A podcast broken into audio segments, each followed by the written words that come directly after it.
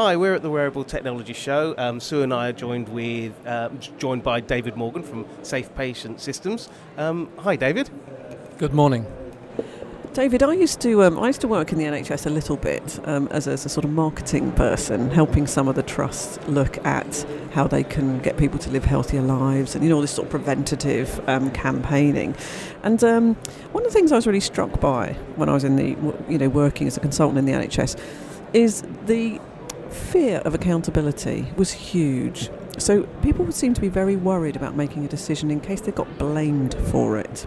Um, I now have my own company, which Dan works for. Poor old Dan, never mind Dan.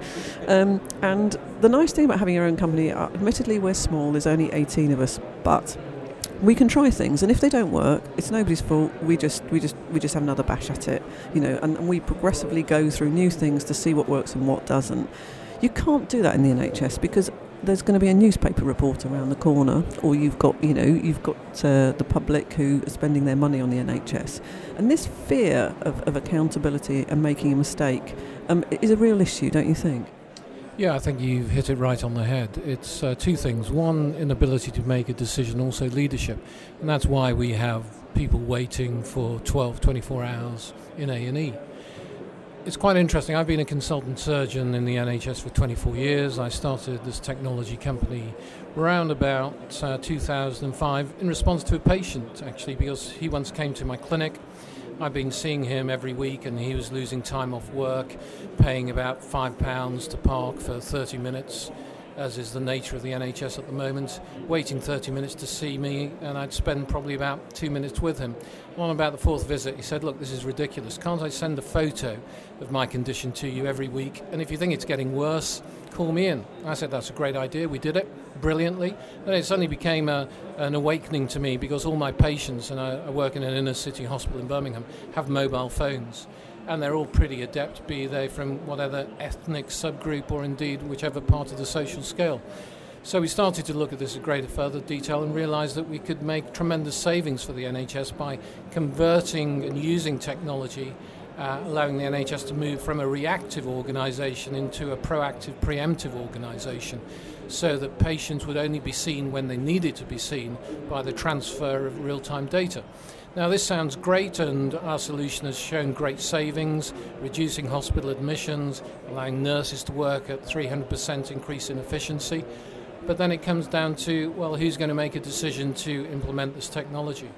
I had a meeting with the CEO of one of the largest trusts in the UK, and he said, This is great technology, telehealth, but it's not really my decision to implement it. And I was thinking, but he's the he's the CEO. So so would you not think that if he was really keen on something, he could say to somebody, "I really want you to have a look at this," and you know, I, I'm very keen on buying it. So put me a good case together. Would he not do that?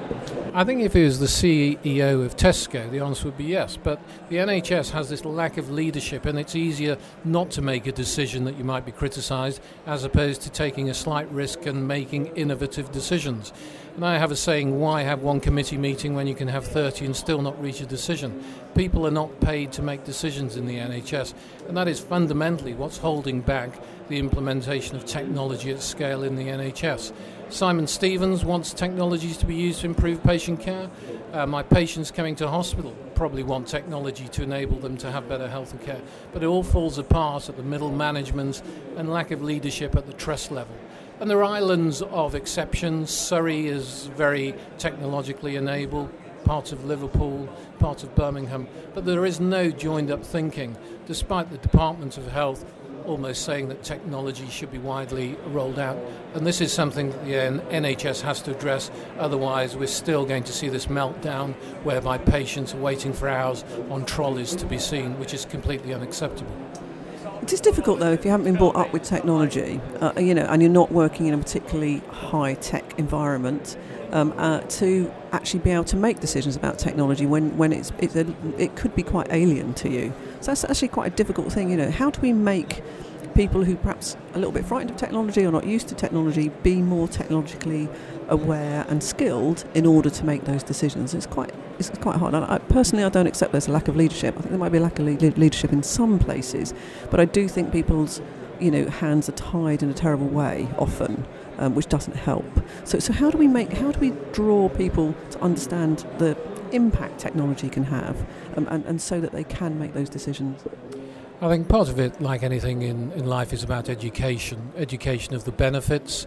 But most importantly, if you're dealing with patients and also clinicians, the technology has to be simple to use. And that's where I think mobile technology really leads the field because it's a simple touch screen and most of the products that are out there, especially at the technology show today, are very simple to use. And for example, the average age of use of our technology is 75. The oldest patient we've had is 101. So I don't think age is a barrier to use. I think that there's a lot of ignorance about how well patients can adopt to technology. And I think the pushback actually comes from within the NHS not necessarily from the clinicians even because most clinicians are very keen to improve the way they work and improve the care to their patients. It's the decision maker of the people that have to sign the checks at the end of the day that is holding back technology. Bean counters? Uh, yeah, I think they're probably called that. on a good day. Yeah. So tell me about safe patient systems. Um, um, what, what sort of, give us an example of a couple of the, the products that you're doing, the things that you're very proud of. Yeah. Um, we, we're completely focused on telehealth and um, telemedicine. So, telehealth, we provide a platform solution on a mobile phone called Safe Mobile Care, which is looking after patients at home with long term conditions such as COPD, uh, chronic lung disease, or chronic heart disease. It reduces unplanned admissions by around 50 to 70%, depending on the condition, and actually can reduce GP visits, community nurse visits by up to 50%. So, there's a great return on investment.